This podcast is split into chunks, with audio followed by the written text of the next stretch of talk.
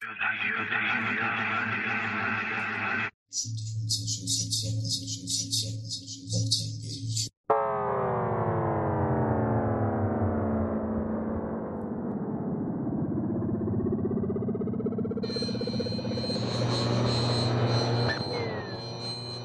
Serdecznie Was zapraszam do podcastowej audycji 3600 sekund, bo chcę wiedzieć. Jest to audycja z różnych dziedzin, m.in. takich jak starożytna archeologia, psychologia, medycyna, oficjalna, jak i alternatywna. Jest to audycja mająca na celu uświadomić Tobie, drogi słuchaczu, że jest więcej niż mniej Przedstawia mniej zagadnienia z psychologii, otoczenia człowieka, obserwacji otoczenia, biologii oraz mikrobiologii, jak i z każdej dziedziny w sposób migawkowy. To do Ciebie, drogi słuchaczu, należy, abyś przysiadł na ławeczce lub usiadł bujającym się fotelu z kubkiem ciepłej i pysznej kawy i zadając pytania próbował sobie na nie odpowiedzieć na sobie własny sposób. I do tego bardzo serdecznie Cię zapraszam w tej audycji audycji 3600 sekund, bo chcę wiedzieć. Serdecznie Was pozdrawiam i zapraszam do audycji.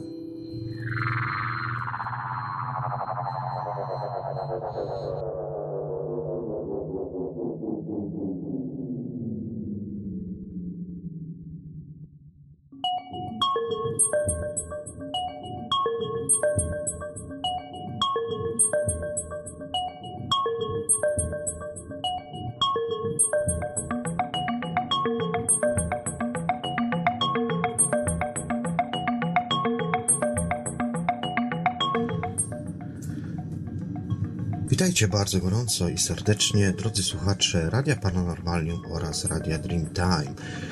Jako, że nie miałem okazji wcześniej nagrywać dla z audycji, a szczególnie tej audycji, która dzisiaj jest audycją specjalną, przygotowaną właśnie na stulecie odzyskania przez Polskę niepodległości, dlatego też zapraszam Was do tej audycji. 100 pytań i odpowiedzi na stulecie niepodległości.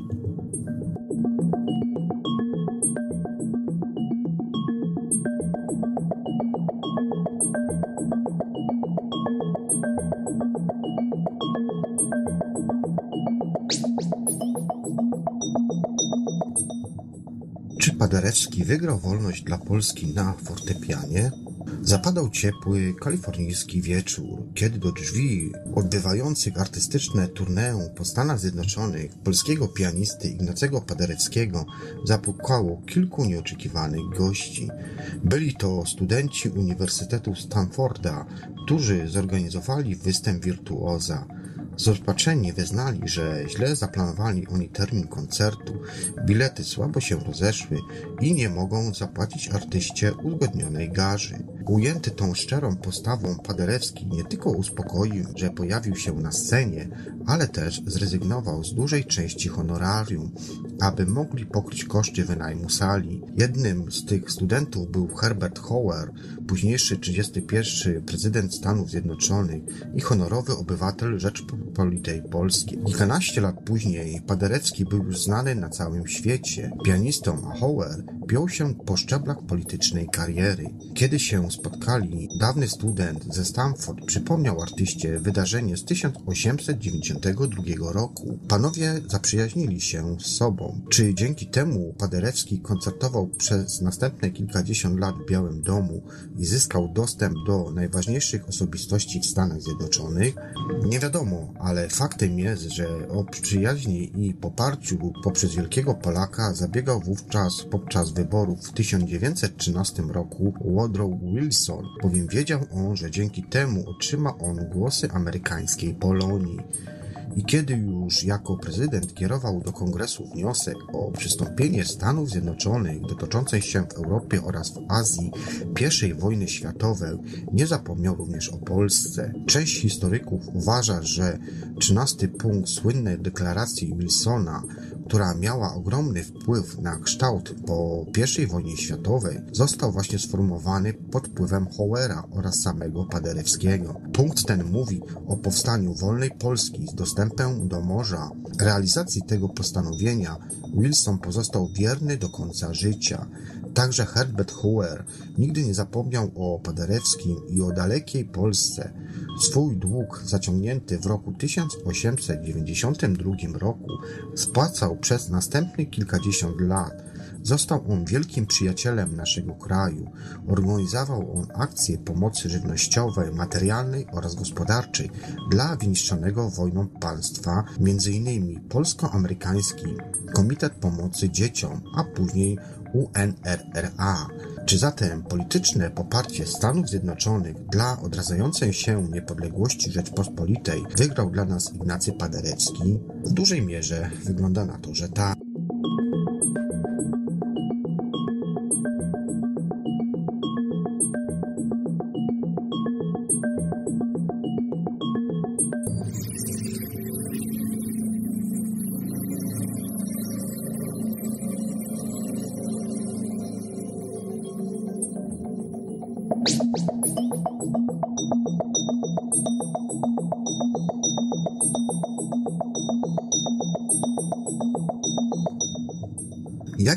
Były pierwsze polskie czołgi? W 1919 roku czołgi były prawdziwą nowinką techniki wojskowej. Po raz pierwszy w boju użyto ich zaledwie trzy lata wcześniej nad Sommą, gdzie zbudziły one prawdziwy popłoch wśród atakowanych niemieckich żołnierzy. Nawet pomimo faktu, że część z 49 maszyn w ogóle nie dotarła do pozycji wroga z powodu awarii. Nic więc dziwnego, że również wojsko polskie chciało mieć własny oddział pancerny i szybko się go doczekało. Już wiosną 1919 roku taka jednostka, to jest jednostka pierwszego pułku czołgów, powstała we Francji pod egidą Armii Polskiej generała Hallera, tak zwanej Błękitnej Armii. Wyposażono ją w 120 pojazdów marki Renault, to jest model FT-17, z czego 72 były wyposażone w 37 mm działka, zaś 48 karabiny maszynowe. I kilka miesięcy później czołgi wraz z resztą oddziałów Hallera trafiły do II Rzeczpospolitej. Polska armia stała się czwartą na świecie po Wielkiej Brytanii, Francji oraz Stanach Zjednoczonych, pod względem oczywiście sił wojsk pancernych. FT-17 był pradziadkiem niemal wszystkich późniejszych czołgów.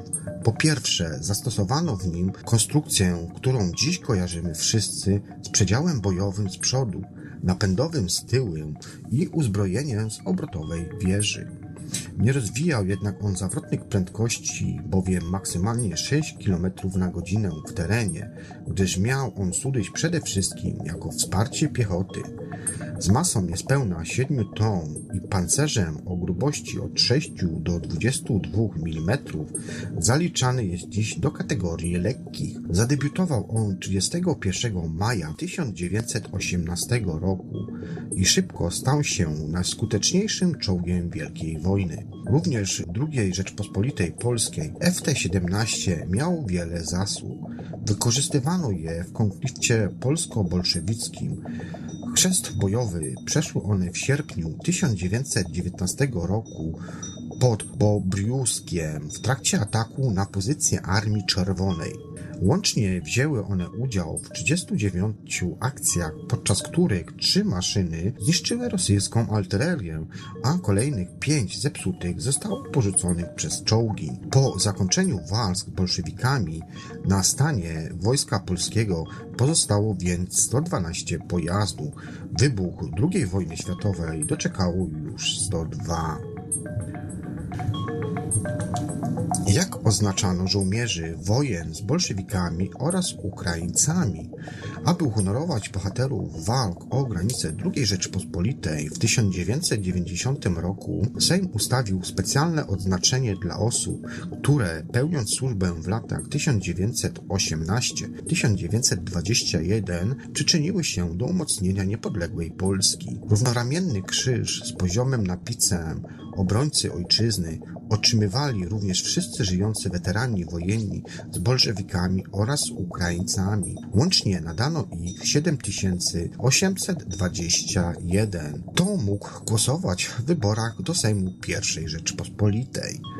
Piłsudski jako tymczasowy naczelnik państwa polskiego dekretem z 28 listopada 1918 roku nadał prawo wyborcze wszystkim obywatelom Polski, którzy ukończyli 21 rok życia, niezależnie od wyznania, narodowości, pochodzenia społecznego czy też płci. Tym samym II Rzeczpospolita stała się z pierwszych krajów Europy, w którym kobiety otrzymały prawo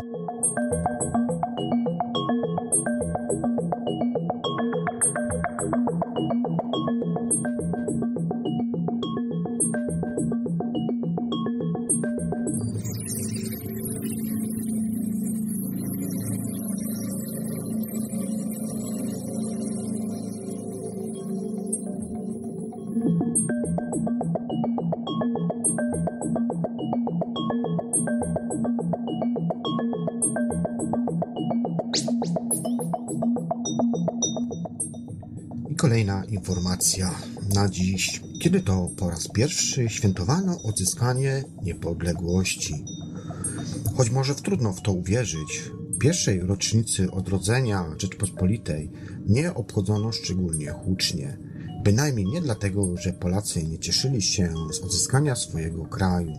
Wojna z bolszewikami trwała wówczas najlepsze, a więc zwyczajnie nie było sprzyjających warunków do świętowania. Już w 1920 roku zorganizowano natomiast uroczyste obchody o charakterze wojskowym, ale nie 11, ale 14 listopada. Wtedy to przypadała najbliższa niedziela, a więc reguła ta obowiązała przez następnie kilkanaście lat. Rangę święta państwowego przyznano tej dacie dopiero w 1937 roku, a i to nie na długo, bowiem wkrótce nastąpiła okupacja niemiecka, a po niej rządy komunistów, wedle których rocznica odrodzenia Polski to 22 lipca, a więc dzień ogłoszenia manifestu PKWN. Jako święto 11 listopada oficjalnie powróciło ono dopiero w 1989 roku.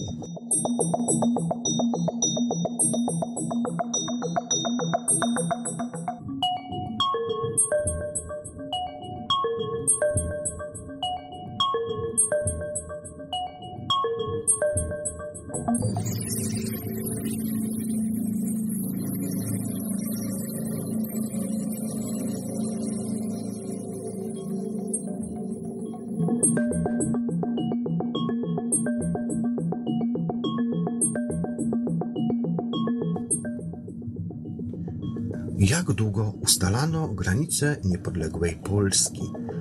18 marca 1921 roku w Rydze podpisano trakt pokojowy pomiędzy Polską a Rosją oraz Ukrainą. Określał on przebieg wschodniej granicy II Rzeczpospolitej Polskiej. Nie było to jednak koniec sporów o jej kształt.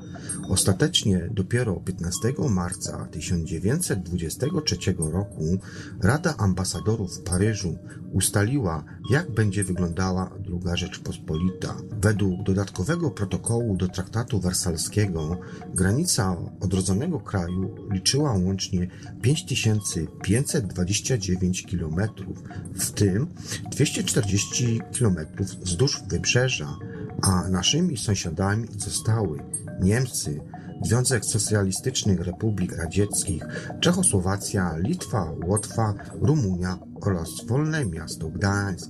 Niepodległa Polska była szóstym co do wielkości państwem w Europie.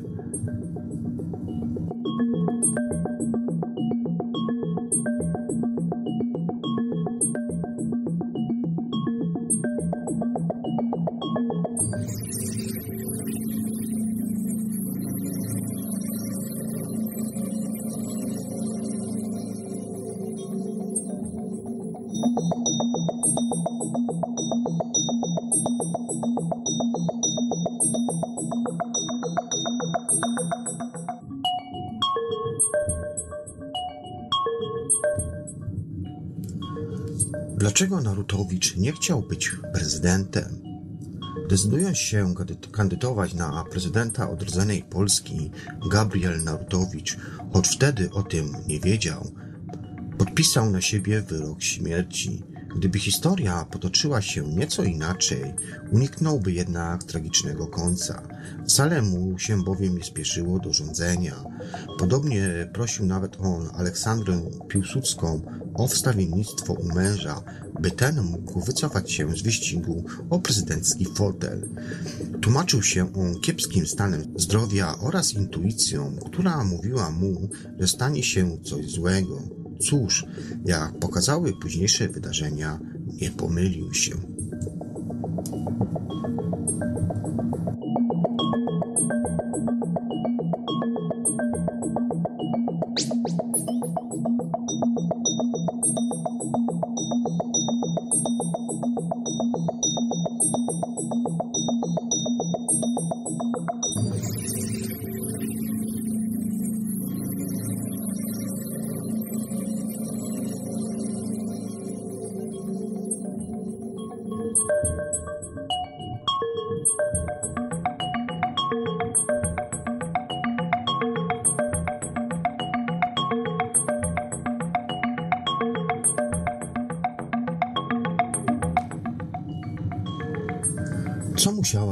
Kobieta, by dostać się do legionów? Jak inaczej mogła się nazywać taka właśnie kobieta oraz jak inaczej mogła się nazywać złotówka?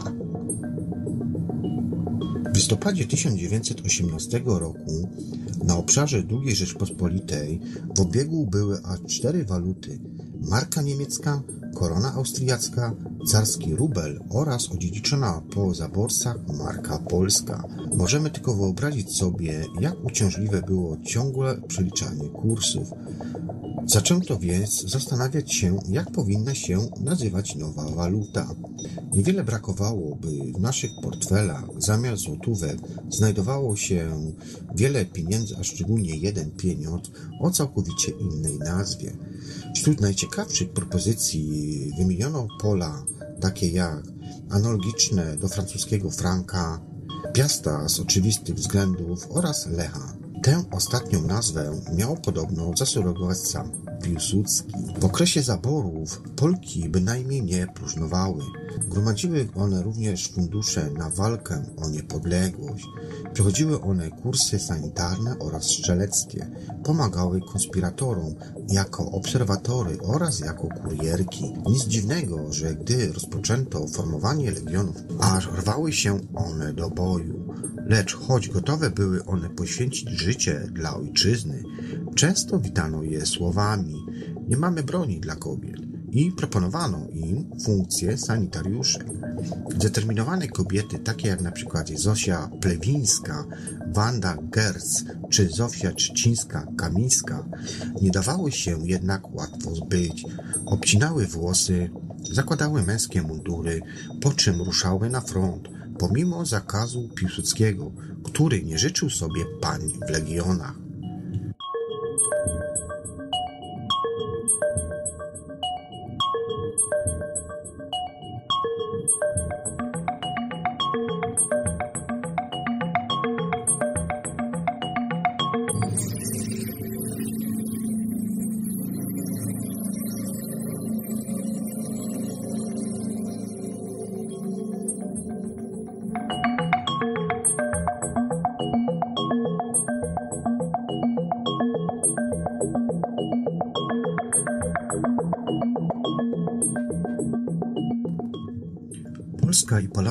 Byli nieraz obrażani. Znamy to przecież z autopsji, ale również i na tym polu czasami pojawiali się politycy. Który polityk porównywał Polaków do małp?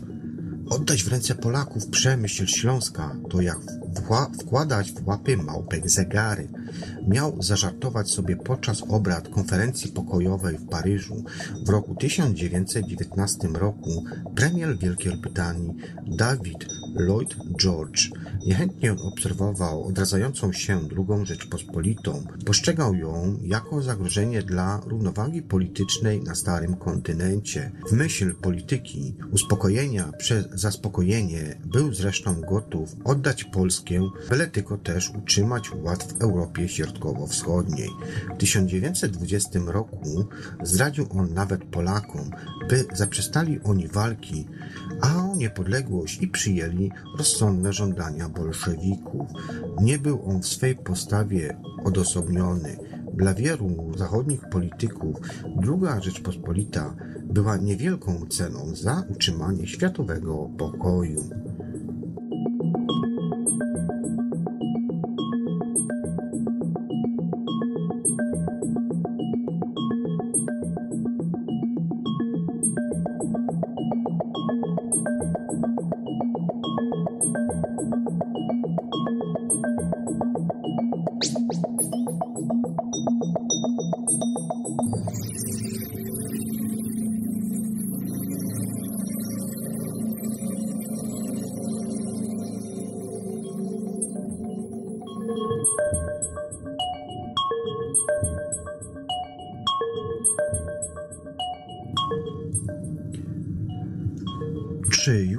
Piłsudski był terrorystą?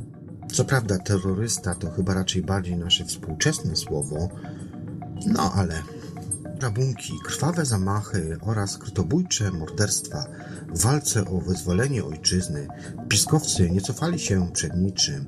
Terroryści z Polskiej Partii Socjalistycznej przyczynili się do odzyskania przed Rzeczpospolitą niepodległości. Organizację bojowników współtworzył m.in. Józef Piłsudski. 26 września 1908 roku. Bezdany. Stacyjka kolejowa niedaleko Wilna. Na peron wjeżdża carski pociąg pocztowy, w którym przewożona jest gotówka z urzędów skarbowych.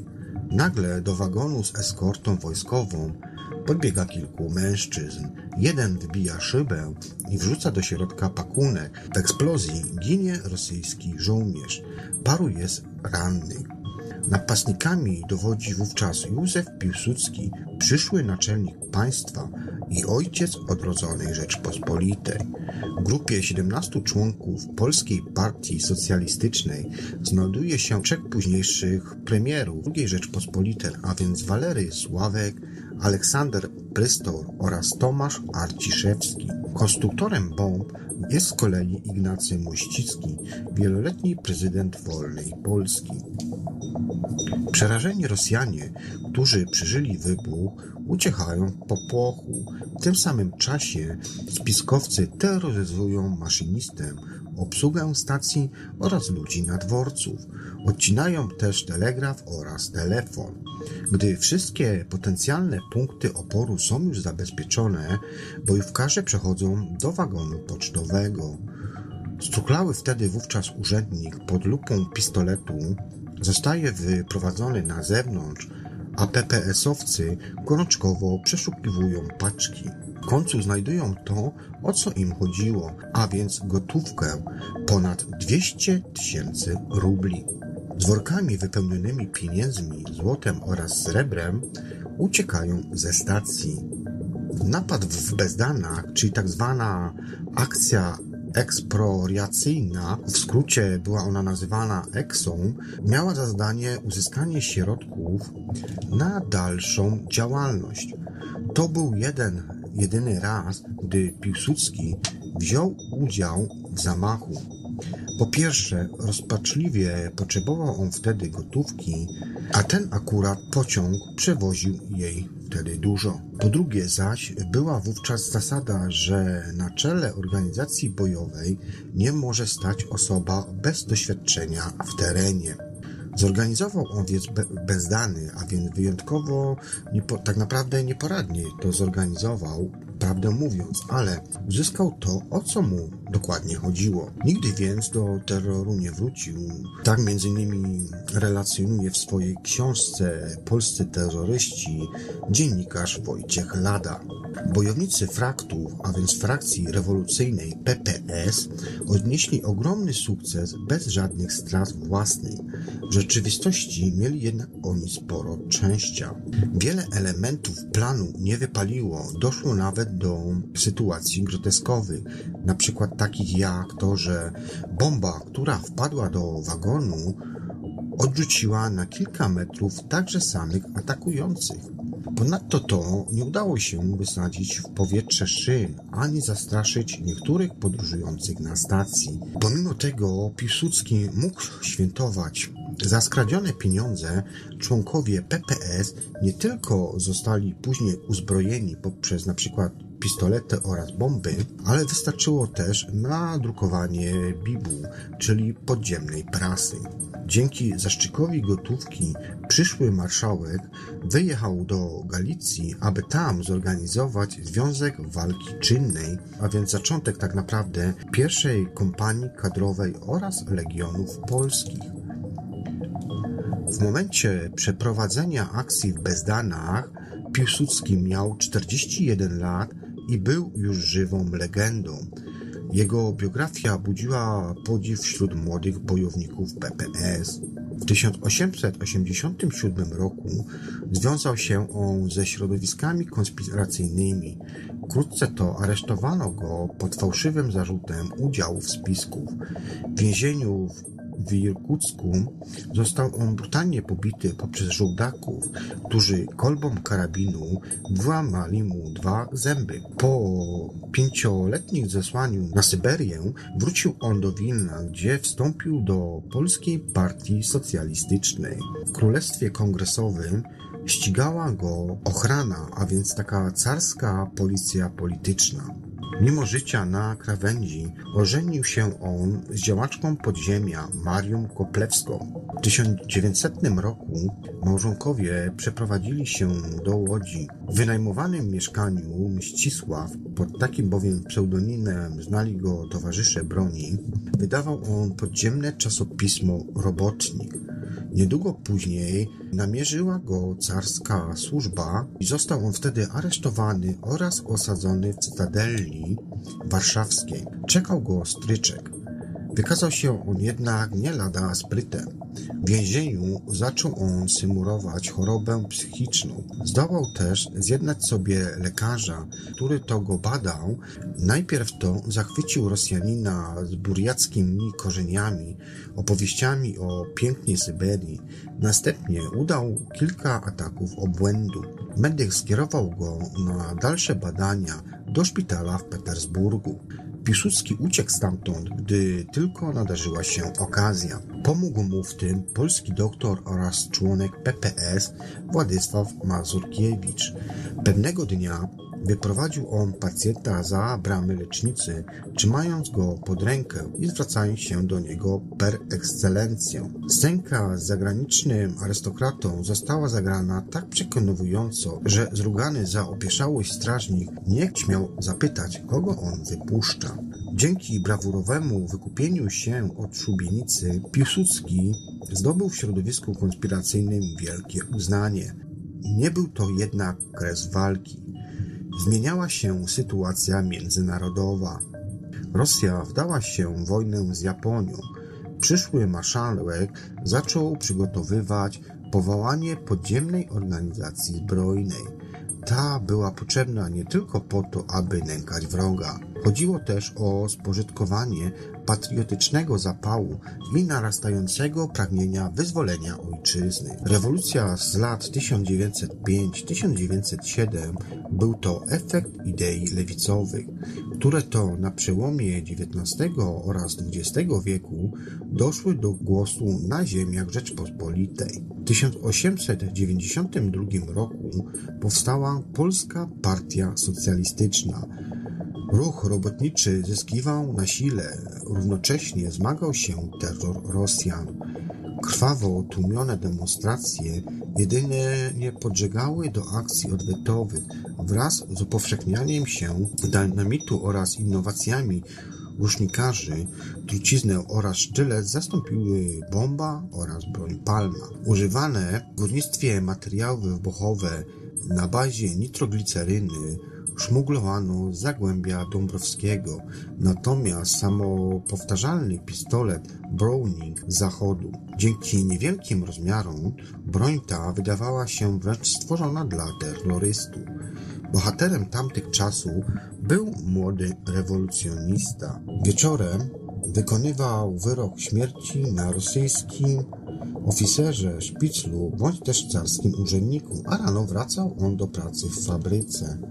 W lutym 1904 roku powołano do życia organizację bojową PPS. Piłsudski był jednym z inicjatorów jej założenia. Zamysłem Ścisława nie było utworzenie grupy zamachowców, choć takie metody stosowały właśnie bojówki.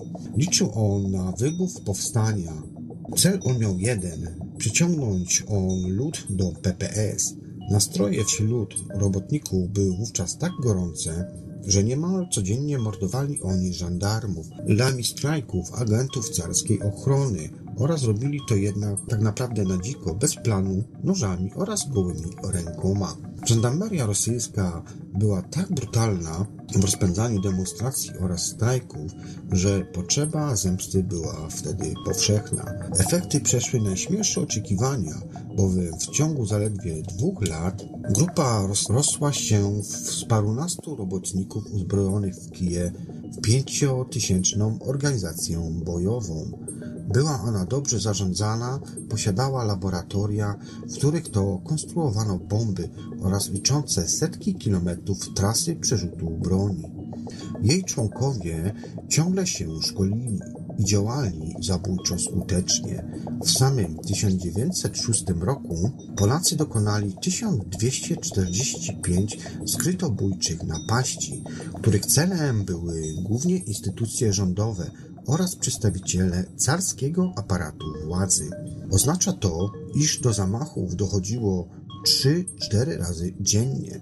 Nic więc zatem dziwnego, że Rosjanie byli bardzo wtedy mocno zastraszani.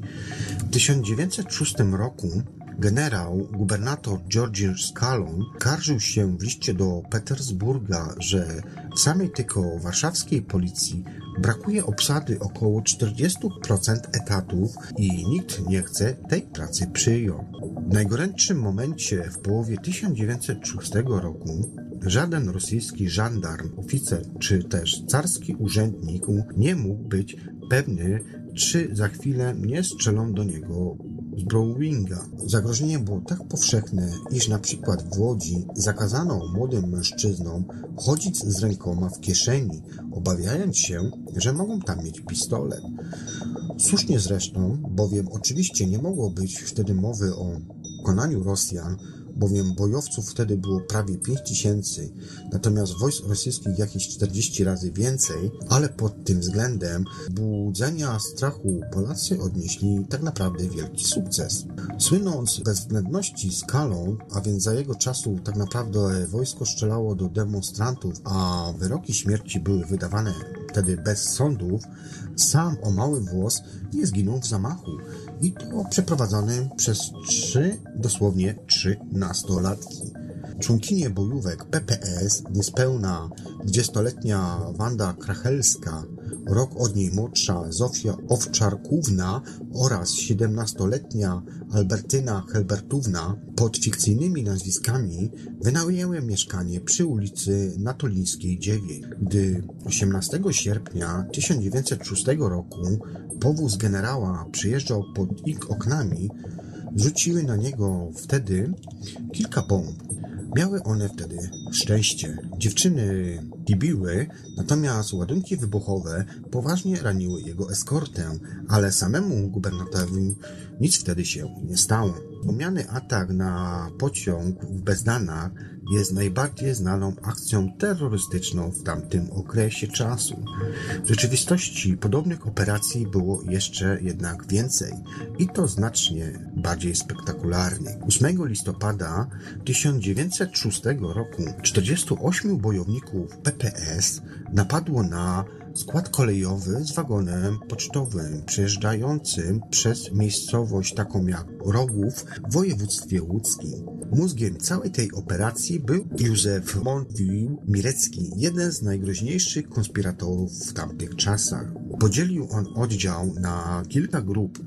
Plan ten był wręcz perfekcyjny, bowiem gdy po godzinie 20.00 pociąg wjechał na stację, do wagonu z eskortą wojskową Podbiegł wtedy mężczyzna. Z całej siły uderzył on w szybę metalowym prętem. Szkło wtedy rozpłysło się, wyrywając żołnierzy z drzemki. Nie zdążyli oni jednak zareagować, bowiem w ułamku sekundy Polak wrzucił do środka zawiniątko. Po chwili powietrze przeszył huk eksplozji. Jednocześnie rozległy się strzały z pistoletów. Wybuchła wtedy panika, a ci, którzy byli w stanie i zdołali się przedetrzeć przez gryzący dym, uciekali w popłochu. Równolegle bojownicy Mireckiego opanowali stację oraz lokomotywę. Na budynku pojawił się sztandar PPS. Parę minut później wybuch laski dynamitu wywalił drzwi głównego celu ataku, raniąc pocztowców oraz carskich agentów. Następnie napastnicy spakowali gotówkę, po czym uciekli w las. Ich łupem padło wówczas ponad 30 tysięcy rubli. Cała akcja trwała 18 minut. Zakończyła się pełnym sukcesem, bez żadnych strat własnych. Pomimo stacjonowania w okolicy dużych oddziałów kozackich, wszyscy uczestnicy dotarli do domów i na drugi dzień pojawili się w pracy głównie w łódzkich fabrykach. Apogeum terroru była tak zwana Krwawa Środa, czyli wydarzenia z 15 sierpnia 1906 roku. Wtedy to równolegle w 19 miejscowościach zaboru rosyjskiego bojówki PPS przeprowadziły serię zamachów na wrogich żołnierzy, żandarmów, urzędników, agentów, a także konfidentów. Bilans strat po stronie przeciwnika szacuje się na ponad 80 zabitych oraz wielu rannych. W Warszawie natężenie ataków było tak duże, że oddział kozaków wpadł w panikę i uciekł z miasta. Tam też doszło do zdarzenia, które tak opisywała popularna broszura. Cytuję. Niezwykła była rozprawa z patrolem na rogu gęsiej oraz dzikiej. Do policjanta znajdującego się w towarzystwie dwóch żołnierzy zbliżyła się z uśmiechem na ustach młoda, piękna panna. Gdy znalazła się ona w odległości jakichś dwóch kroków od patrolu, bojówczyni dała pięć strzałów i po chwili policjant oraz żołnierze leżeli, wyciągnięci na bruku. Żaden z nich nie przeżył. Nadbiegający żołnierze patrolu lotnego strzelali wówczas do dziewczyny. Ta jednak pełzła prawie na czworakach i szybko zniknęła w kupieckiej ulicy. Pościg nie dał jednak wtedy żadnego rezultatu. Koniec cytatu. Tożsamość dzielnej panny do dnia dzisiejszego nie została ustalona. Po krwawej środzie w samej tylko Warszawie wykonano do końca roku 343 wyroki śmierci, a w 1907 roku 124, w 1908 roku, rok później, 184. Coraz większe szykany w końcu osłabiły falę terroryzmu, czego efektem po trzech latach było zniesienie przez zaborcę stanu wojennego. Józef Piłsudski, główny architekt oddziałów bojówkowych PPS, stopniowo oddalał się od ruchu lewicowego. Po uzyskaniu pieniędzy w napadzie w Bezdanach Przedostał się do Galicji i zaproponował Austriakom usługi wywiadowcze przeciwko Rosji. Tu też zaczął budować ponadpartyjny Związek Walki Czynnej, który miał być zalążkiem przyszłych polskich sił zbrojnych. Wolnej Rzeczpospolitej Polski ostatecznie odciął się od lewicowej przeszłości. Cytuję. Towarzysze, jechałem czerwonym tramwajem socjalizmu, aż do przystanku niepodległości, ale tam wysiadłem. Wy możecie jechać do stacji końcowej, jeśli potraficie.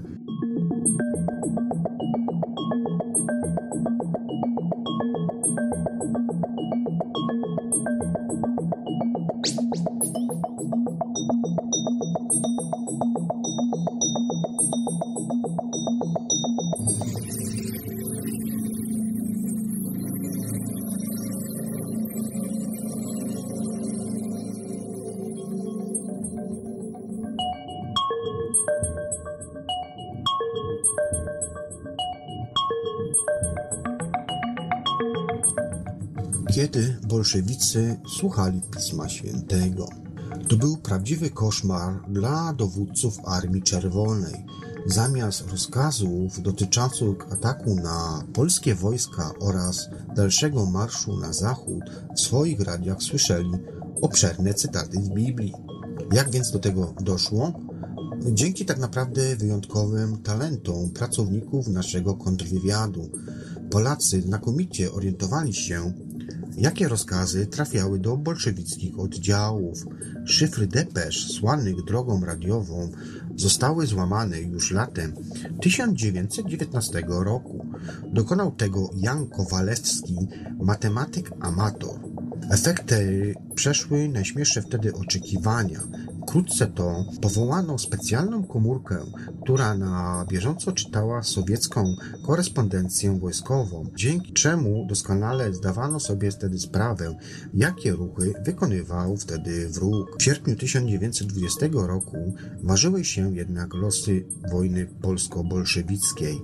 Jednym z udanych manewrów było zdobycie Ciechanowa, przez kaliski 203 Pułk Ułanów. Polacy przyjęli cały sztab czwartej Armii Sowieckiej oraz jedną z dwóch radiostacji, którymi to Rosjanie kontaktowali się z dowództwem w Mińsku. W tej sytuacji bolszewicy nie tylko nie mogli utrzymać tajności swych depeszy, ale też stracili też ważne centra, a właściwie centralę nadawczą. Dowódca czwartej armii Michał Tuchaczewski wydał rozkaz zawrócenia na południowy wschód oraz uderzenia na armię generała Sikorskiego. W czasie ruchu wojska druga z radiostacji także pozostawała ze względów bezpieczeństwa wyłączona. Postanowiono to wtedy wykorzystać. W tym też celu przestrojono nadajnik w Warszawie na radziecką częstotliwość, odcinając Armię Czerwoną od komunikacji z centrum dowodzenia w Mińsku. Tamtejsza radiostacja została zagłuszona, a dezorientowani bolszewicy zamiast rozkazów dowództwa usłyszeli Pismo Święte. Taka bowiem treść docierała do ich uszu z polskiego nadajnika. Zastanawiacie się pewnie, dlaczego Biblia? Już wam odpowiadam. Chodziło o to, by tekst był wystarczająco długi, do zagłuszenia wroga non-stop. Słowo Boże wtedy wówczas podziałało. Rosjanie nie wiedzieli, co wtedy robić. Większość wojsk sowieckich, zamiast atakować, co wtedy nakazywał im Tuchaczewski, zaczęła się wycofywać. Ponadto, zamiast iść ku Związkowi Socjalistycznych Republik Radzieckich, żołnierze skierowali się do Prus Wschodnich, gdzie trafili oni do niemieckiej niewoli.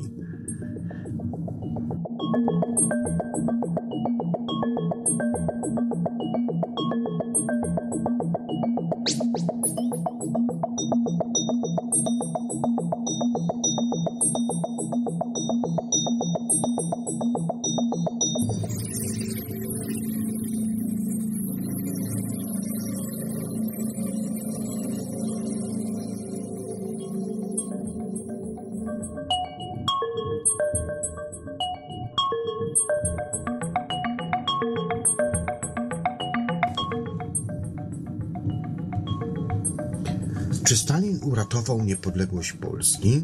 Józef Stalin jako komisarz polityczny nadzorował front zmierzający do Polski przez Ukrainę. Według generała Michaiła Tuchaczewskiego, który w tym czasie dowodził z frontem północnym, prącę na Warszawę, to właśnie Stalin opóźnił marsz sił z południa i połączenie ich resztą z wojsk. Po latach Stalin wziął odwet za te oskarżenia. W 1937 roku Łaczewskiego aresztowano za rzekome szpiegostwo. Marszałek Związku Socjalistycznych Republik Radzieckich pod wpływem tortów przyznał się do sfabrykowania zarzutów. Został on wówczas rozstrzelany.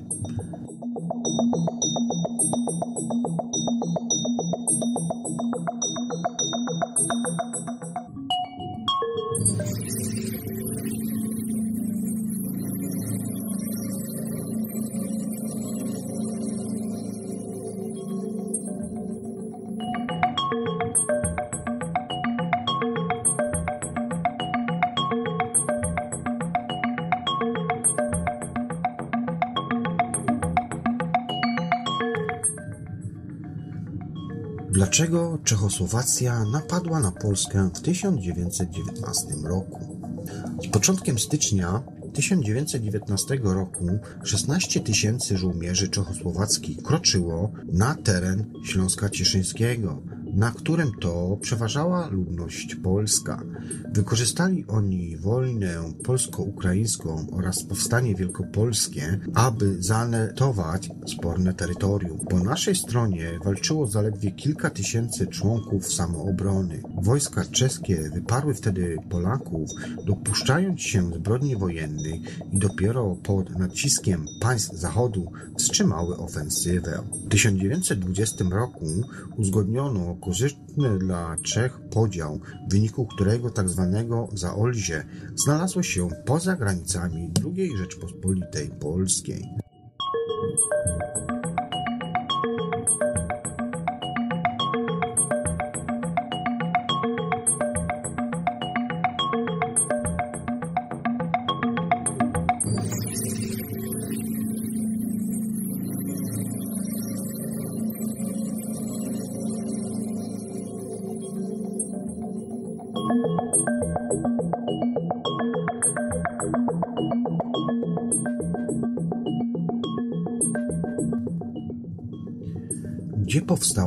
Polska Republika Radziecka.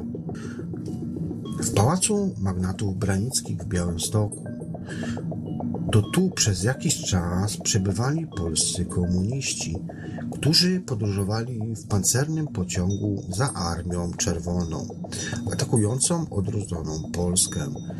Gdy zatrzymali się oni w Białymstoku 20 lipca 1920 roku, wydali oni manifest o powstaniu Polskiej Republiki Radzieckiej.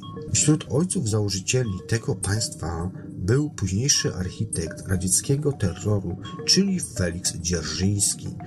Na całe szczęście manifest był wtedy tylko mrzonką, a armia sowiecka wkrótce poniosła klęskę pod Warszawą i rozpoczęła odwrót.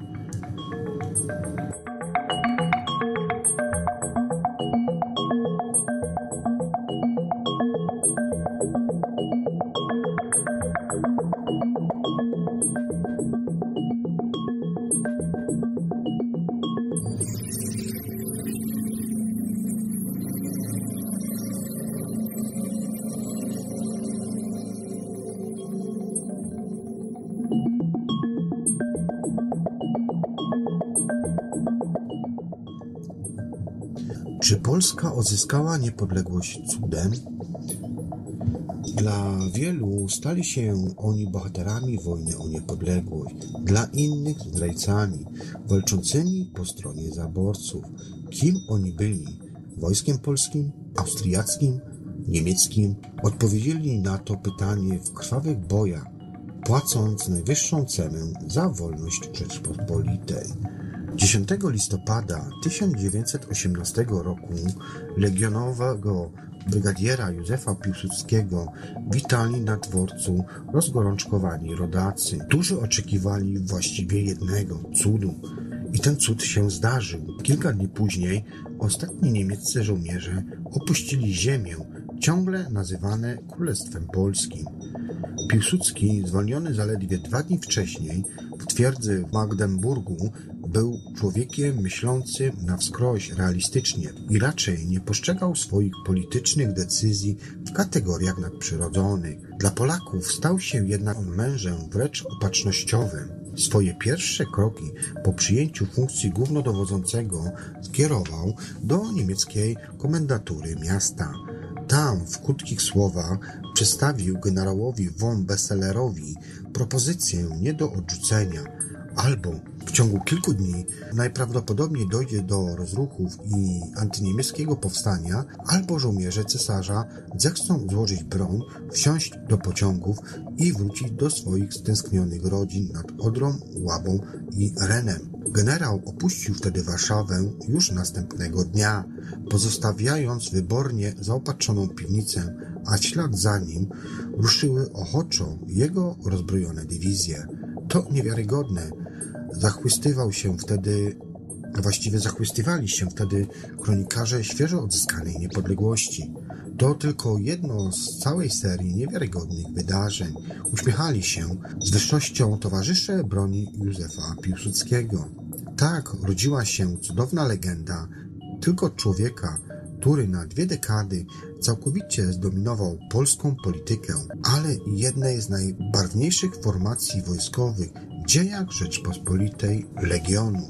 Dla wizjonerów politycznych pokroju Józefa Piłsudskiego nie ulegało wątpliwości, że wojna, w którą uwikłały się wszystkie mocarstwa zaborcze, a więc Niemcy, Rosja i Austro-Węgry, to jedyny w swoim rodzaju a właściwie jedyna w swoim rodzaju szansa na odzyskanie niepodległości. Pojawił się jednak poważny dylemat.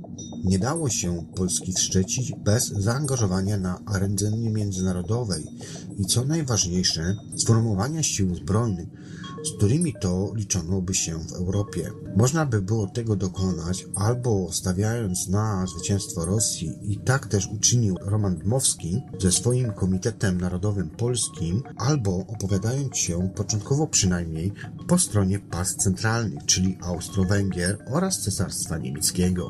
Piłsudski wybrał wtedy drugą opcję. Tkliwym zapewnieniom wielkiego księcia Mikołaja Mikołajewicza Romanowa który w manifestie obiecywał Polakom autonomię pod berłem cara, wierzyli tylko nieliczni.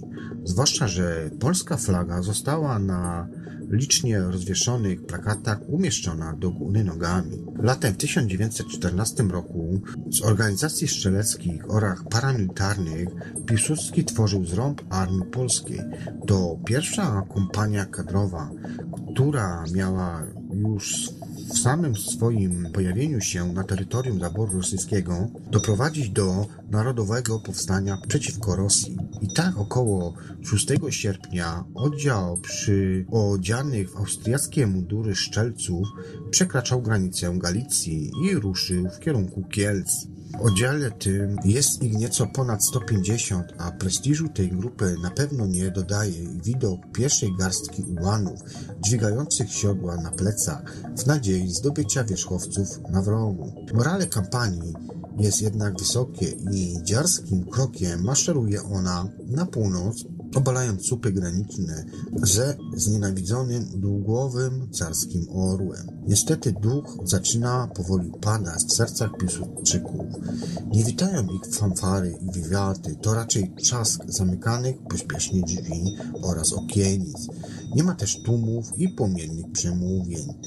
Częściej ukradkiem rzuconych jest jakiś tam bukiet kwiatów, czy też uczyniony tworzliwie za szyby znak krzyża. Mieszkańcy polskiego królestwa boją się stanąć po stronie gromady awanturników, którzy co prawda mają na czapkach orzełki, ale Bóg jeden wie raczej wiedzieć, czy nie są one niemieckie lub austriackie. Dzieli już to niejedne wojska przychodziły, odchodziły, a car i jego kozacy jakoś zawsze wracali. Nie inaczej będzie pewnie i tym razem, tak wtedy myślano. To była lekcja gorzkiego realizmu. Kampanii nie udało się dotrzeć do Warszawy. Zajęła ona na jakiś czas Kielce i stoczyła kilka drobnych potyczek z wojskami rosyjskimi, a po mniej więcej dwóch tygodniach znalazła się z powrotem w Galicji. Fiasko jej wymarszu skłoniło Piłsudskiego do bardziej wyważonych działań. Rozpoczął wtedy formowanie u boku armii austriackich legionów polskich, którym po paru miesiącach nadano strukturę brygad. Stanął on jako dowódca na czele jednej z nich.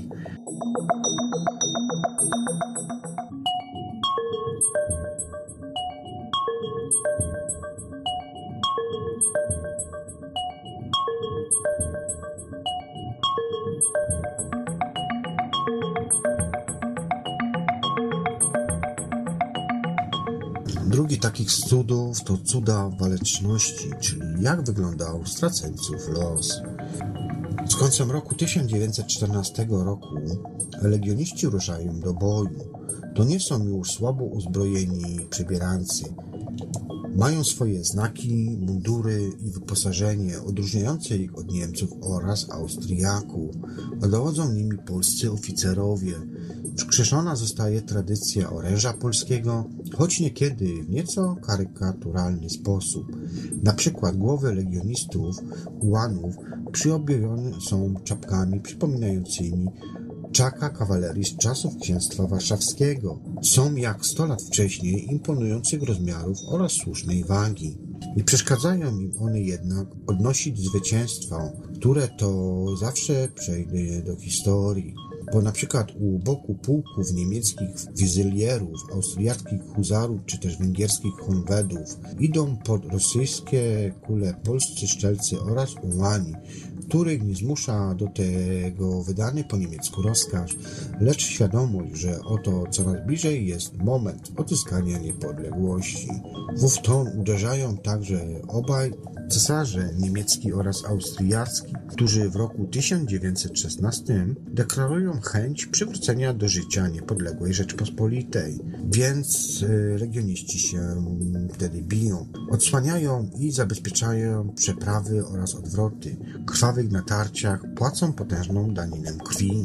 Maksymalne natężenie walk przypada w latach 1915-1916, a do legendy przychodzi m.in. szarża drugiego szwadronu ułanów II Brygady Legionów Polskich pod Rokitą. To prawdziwy atak straceńców, ale o tym 64 polskich ułanów pod dowództwem rotmistrza Zbigniewa Dunin Wąsowicza przekona się dopiero w trakcie natarcia. 13 czerwca 1915 roku utrzymują oni rozkaz wyparcia Rosjan po czwórnej linii umocnień na pograniczu rumuńskim w okolicach wsi Rokita.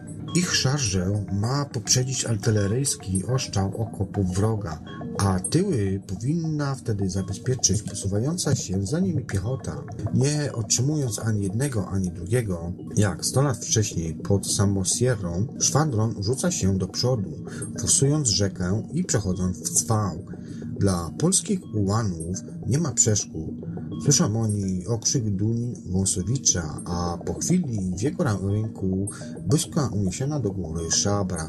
Rozlega się churalny okrzyk, ułani ściskają w gardle lance, pochylając się w siodłach i przetaczając przez pierwszą linię obrony. Już po chwili sypie się na nich grad kul z karabinów maszynowych i jak na ironię rozpoczyna się wtedy chaotyczny, spóźniony ogień artylerii austriackiej.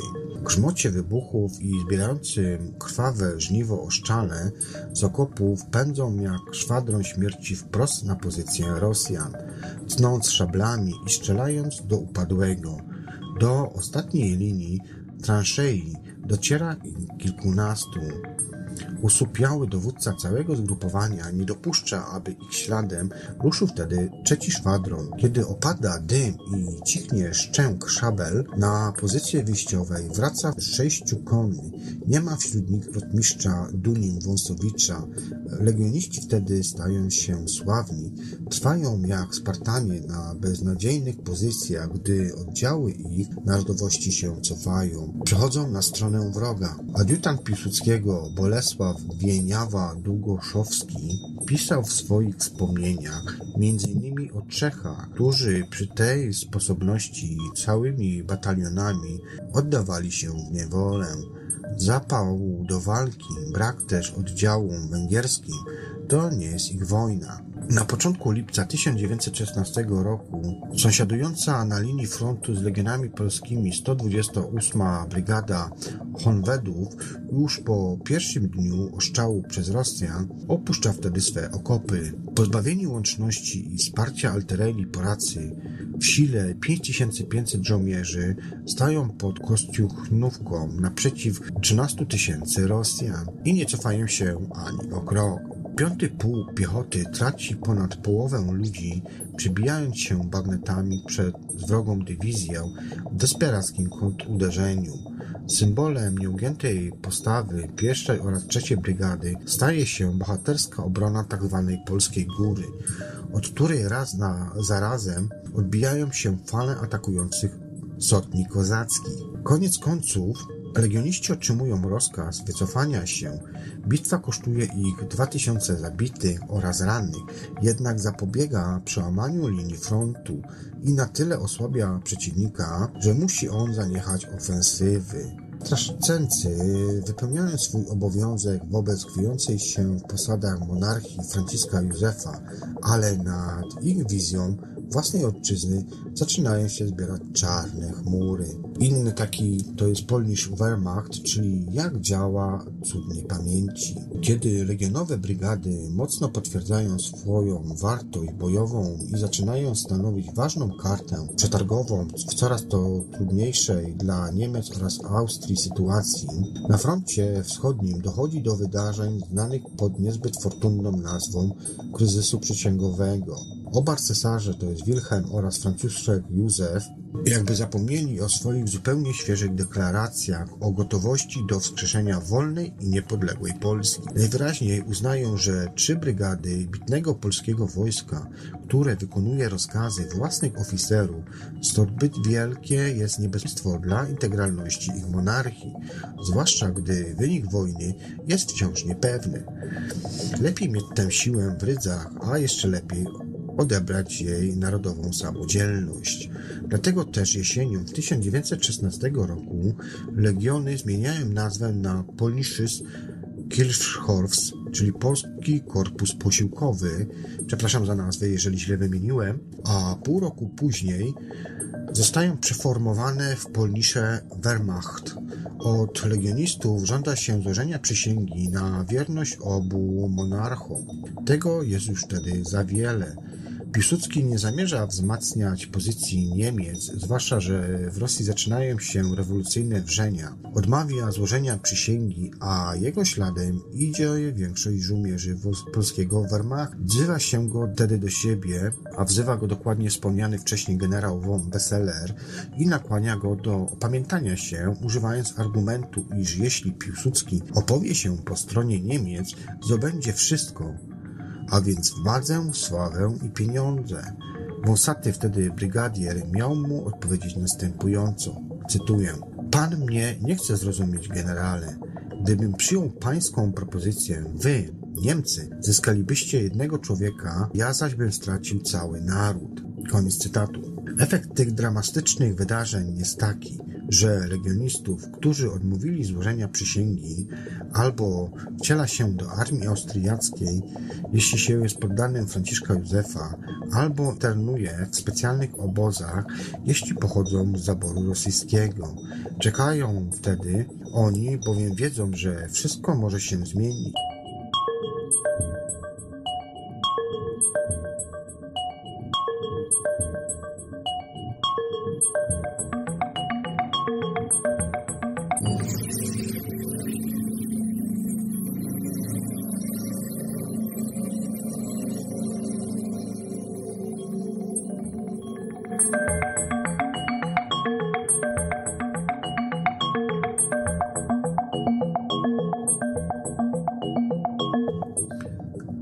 Ostatnia informacja na dziś.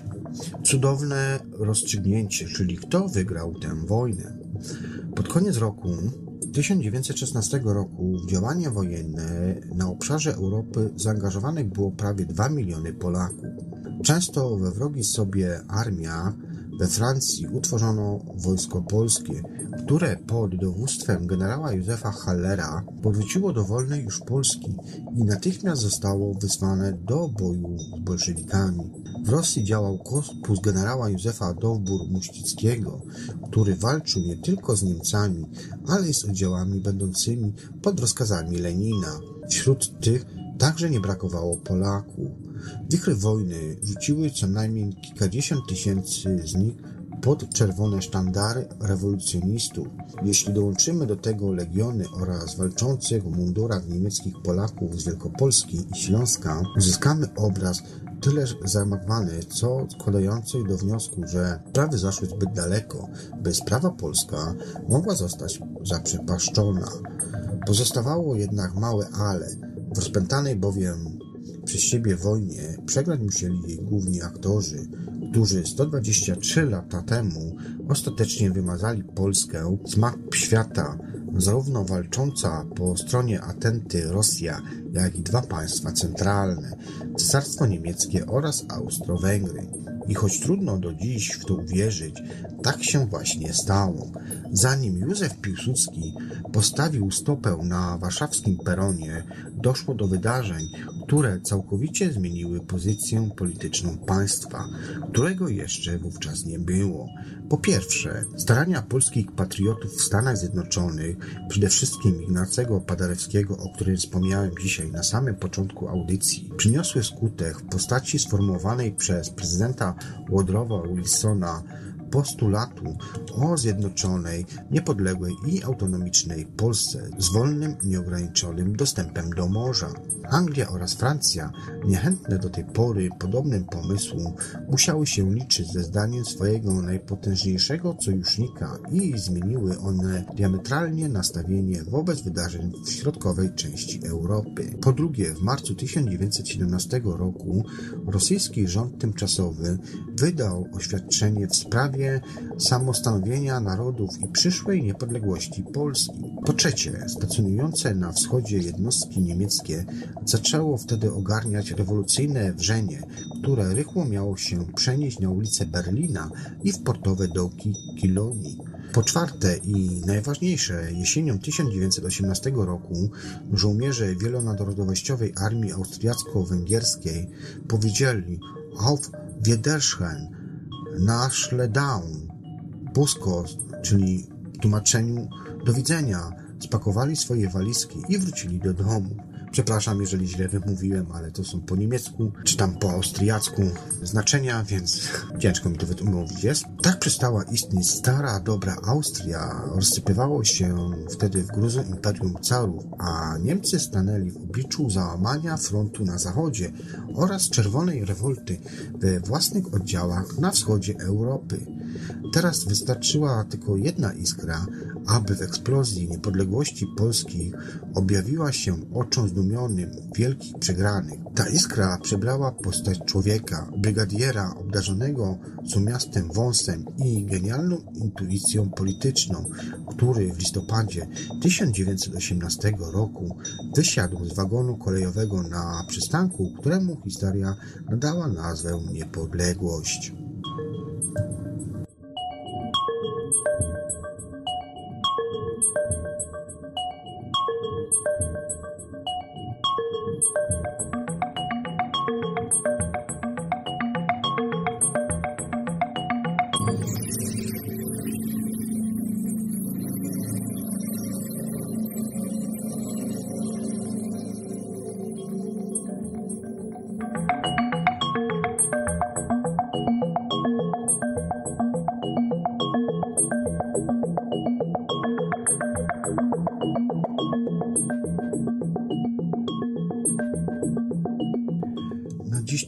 Będzie koniec informacji związanych z niepodległością Polski. Na kolejny odcinek, część drugą, zapraszam Wam już w kolejnej audycji, a po tamtej audycji będziemy prowadzili wątek, kontynuowali właściwie wcześniej zaczęty wątek związany z kosmosem. Także dzisiaj Wam dziękuję bardzo gorąco i serdecznie. Ciepło Was pozdrawiam, słuchacze Radia Paranormalium oraz Radia Dreamtime i do usłyszenia w następnej audycji. Trzymajcie się i bądźcie zdrowi. Cześć!